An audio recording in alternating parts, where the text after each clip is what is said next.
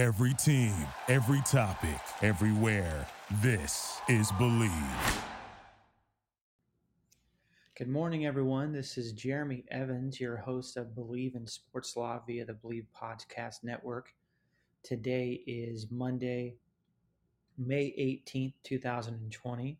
We hope that you have enjoyed the uh, shows over the last couple weeks, particularly talking about the NCAA's name, image, and likeness uh, deal and conversation, specifically allowing student athletes to profit off their name, image, and likeness and what that competition might look like. Then the week prior, so that was last week, the week prior, we had the uh, National Basketball Association's foray into the uh, professional pathway program, which essentially allows high school athletes to avoid going to college and going directly into the G League or the Gatorade League, formerly the D League or Development League, that allows uh, younger athletes to progress uh, without having to go through the NCAA. This week, we're going to take a little bit of a, uh, a different path. We're going to get into the entertainment sector and talking about the uh, theatrical windows and what that might look like if those theatrical windows collapsed. So, first, we'll sort of start out talking about what a theatrical window is, but then we'll get into uh, how this actually relates back to sports uh, in terms of uh, the current sort of economy, experiential economy, and and and um, how companies are changing and, and what some of those things look like. Specifically, looking at Apple and Apple's recent purchase of a virtual reality company and what they might be using that for uh, beyond the obvious, but also discussing the obvious. So, uh, sort of looking at, you know, obviously theatrical windows. What is a theatrical window? Well, theatrical window is, and and don't feel bad if you don't know what this is, but it's essentially to where, let's say that a studio uh, produces a film they get all the contracts together. They have all the intellectual property rights uh, ready to go. Uh, they have uh, pre-production, production, post-production done, and they get all their distribution agreements going. And then they're essentially in the market to distribute the film, right? And they say, okay, well, you know, after it runs in the theater for either one a certain period of time and or a period of time that is based on the success of the film you know, a, a, sort of blockbuster film that you know stays in the theater for a month or two, right? Um, you know, a few weeks at least, and you know, ultimately, uh, after that theatrical run, it goes into uh, you know a DVD sale or goes into a rental purchase. It goes into a streamer, right? That's typically the the pathway, not necessarily in that order.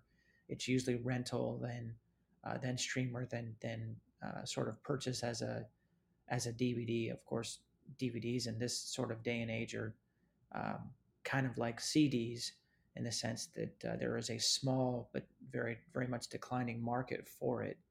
Uh, but that being said, uh, ultimately most of this uh, most of the consumption is either done you know digitally through either television or it's done through some sort of smart TV and and uh, um, a streamer.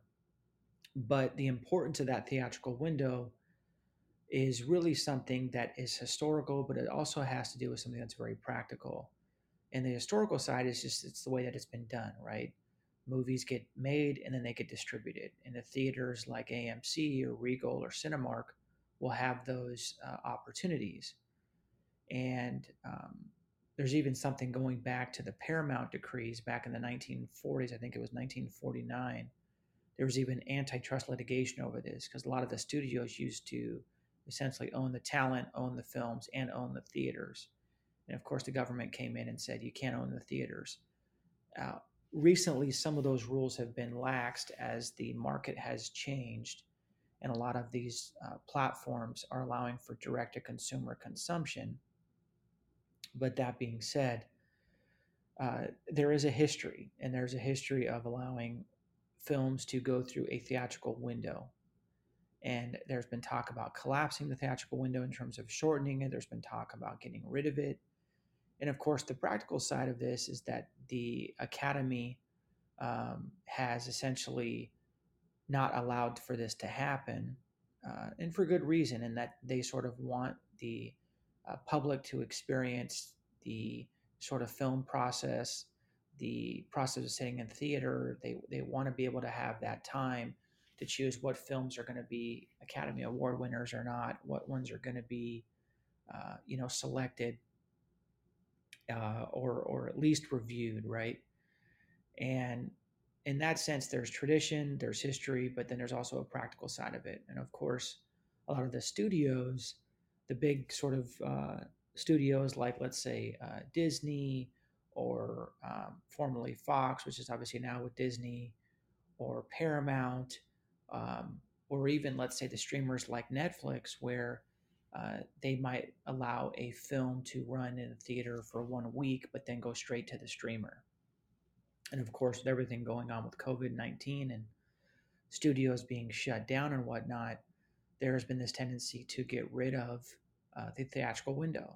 And uh, they, you have a film in the hopper, you have it ready to go. Why wait for a theatrical sort of window when theaters open up uh, and just go direct to consumer? And of course, there is arguments on both sides of this, and this has been a big fight for a long time. But I think you know some things to think about in terms of what would happen if theatrical windows were either collapsed or um, you know essentially gotten rid of. And obviously this would have to be a deal uh, to be made with the academy in terms of figuring out um, you know what would happen to films that wanted to be considered for awards. Because currently they have to go through the theatrical window. There's been some litigation about this. There's been some talk about this, but let's say, assuming that this uh, that there was a deal made, and that theatrical windows were not a necessary requirement for a film. Well, the first thing to think about is there'd be less distribution cost, right, from a physical standpoint, as everything is converted to digital. You know, you would no longer have the requirement of you know uh, working out deals with movie theaters in terms of distributing You'd have the option of going direct to consumer. I imagine there would still be films and studios that would pursue the physical distribution, going to the theaters for uh, monetary purposes, for the crowd that still loves to go to the theaters, myself included, uh, but also love the streaming aspect of as well. Um, you know, so again, I think there'd be less distribution costs, and um, I think there'd be less wait time for consumers, obviously, right? You wouldn't have to wait to go to the movie or pay that fee. Folks just may end up just paying a fee to watch it from home. Uh, but I think inevitably that fee from watching from home would, would be less than paying to travel to a movie theater, paying for whatever uh, cost of food from the concession stands, that sort of thing. And there'd be a host of other reasons that uh, we can get into, but let's uh, very quickly take a short commercial break and we will be right back. Being Home with Hunker is a podcast where we visit with designers, artists, and creatives in the spaces that express and shape their identities, their homes. If you love design and decor, if you're curious about how people live, or if you've been transitioning or transforming your own home, you'll love these honest conversations. Join us weekly at Being Home with Hunker. Visit hunker.com forward slash podcast, where you can find, subscribe, and listen to the show. All right, folks, we're back, and we were talking about theatrical windows, and specifically if studios and the Academy could work out a deal to allow uh, for the option of theatrical windows, meaning that some films could pursue it if they wanted, other films could not. And of course, this is a big maybe because this has been a fight for years and a discussion for years. A lot of studios had really shied away from this. And the first couple reasons that we talked about why this might be a good idea is one that it's less distribution cost from a physical standpoint. You don't have to work out deals with the theaters. Number two is that it's less wait time for consumers. You're not sitting around waiting for a movie to go through the theater if you don't want to go to the theater or whatever it might be, particularly true in the COVID 19 period. Some folks who just don't want to leave home. and there's some governments who are uh, uh, essentially ordering folks to stay home. So, obviously, less wait time is is a big deal here, where folks instead of paying to go to a movie theater, they maybe pay a higher fee to just watch the film from home. And of course, there's been evidence of some studios who have a film in the hopper, and instead of waiting for a theatrical window to open when theaters open back up, which they have in certain states. Um, I think about 20, 20 plus states have opened up.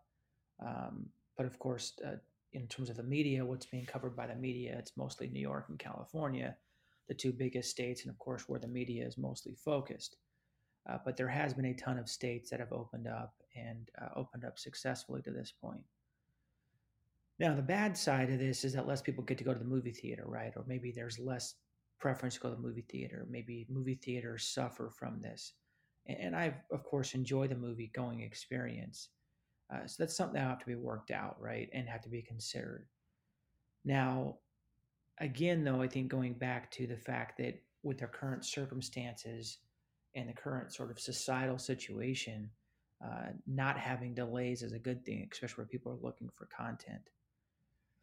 Now, of course, another good thing about this is that many studios already have a sort of streaming or distribution platform. You know, Disney has Disney Plus, uh, Warner has uh, through the AT and T deal, and Warner Media obviously has HBO Max.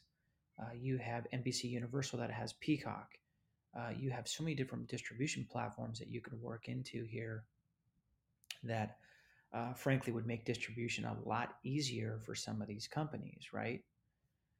Now, it, what is sort of interesting about this and sort of changing gears a little bit here, remember in the beginning of the episode, we talked about Apple and how Apple would might play into this. Well, Apple recently purchased a VR company, virtual reality sort of uh, company, and and some of their technology. And the idea is is that this is Apple's sort of going to be Apple's foray into sports. Now, the obvious here is that this is Apple's way to get into gaming. They already have a platform for this. This is just a way to have Apple and Macs and iPhones and iPads and whatever platforms they have for gaming to get into gaming. And this is a VR way to do that. The other side of this is potentially Apple's sort of foray into sports and would Apple potentially use VR in any sort of sports production? They have the Apple Plus platform. We'll see how that plays out. Now, this also brings up something that uh, this show talked about a while back in terms of talking about industry innovations. I think this was back in March. And there was a company that I came across that had this first person perspective for sports, meaning that you would tack on a small camera to, eh, say, a helmet or a baseball cap or whatever it might be, where it was not intrusive to the player, but it provided a fan a different view of the game. And of course, safety issues aside, right? And that that's a big if, but safety issues aside, something that could be fantastic in terms of opening up new opportunities, broadcast opportunities. And this somewhat kind of converts back to the NCAA name, name, image, and likeness stuff because if you have a first person perspective for sports, potential there for a player, if, again, big if broadcast rights and all that, is able to broadcast some of um, that first person perspective onto their social media platforms and to promote brands that way. Now, this also goes into the experiential economy and, and what consumers want. Consumers this day and age want an experience. And of course, this goes back to the theatrical windows and the movie going experience is an experience, right? And so there's always going to be people who are wanting, going to want to experience the theater. There's something to be said about sitting in a theater and being involved in that process, right? Now, what does this mean for Apple? You know, anybody could say here, I think the, again, the obvious here is going to be uh, gaming, but I think this opens up opportunities for first person perspective sports I think there's enough platforms out there, and with the current circumstances, I think people are looking for content. Uh, I think UFC was the prime example of having an event um, without fans, but it being very successful. I think the report was you know, 47 million viewers or something like this that that that tuned into that. I mean, that's a big audience, right? So people are looking for content, they're looking for direct to consumer. Uh, and I think Apple is sort of, again, moving in that direction. And I think uh, the collapsing of any theatrical windows um, and looking at some of the studios and if they might be able to work out a deal with the Academy and the awards season and all that, uh, or if you had a bold enough studio just to do it and just to see what happened. Uh, there has been some litigation and some discussion about the unfair treatment of one movie versus another because they don't go to the movie theater versus not. Again, times change everything, right? I think uh, at the end of the day, we need to be open to change. We need to be open to not being tied to the past or sort of um, demonizing the future. You know, I think we need to be open to what the future might hold, and um, and and sort of seeing how that plays out, right? So uh, again, folks, um, you know, appreciate you listening in. That's this week's episode uh, of Bleav in Sports Law, talking about entertainment media and sports topics. And I'm your host, Jeremy Evans, and uh, always honored that you you listen in and appreciate you listening in and uh, wish and hope that you have a great week. And hopefully, uh, our country and our economy and our leaders uh, will be blessed going forward. And and hopefully, things will uh, folks be able to go outside and be able to do more things as we as we sort of see this thing forward.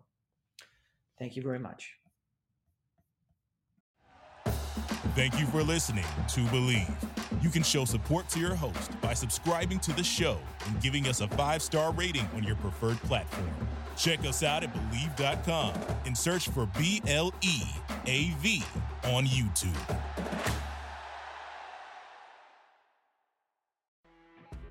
You know, when you're listening to a true crime story that has an unbelievable plot twist that makes you stop in your tracks? That's what our podcast, People Are the Worst, brings you with each episode. I'm Rachel. And I'm Rebecca. We're identical twins who love true crime cases that make you say, didn't see that coming, and we hate the people responsible for them. Listen to People Are the Worst now on Apple, Spotify, or wherever you get your podcasts.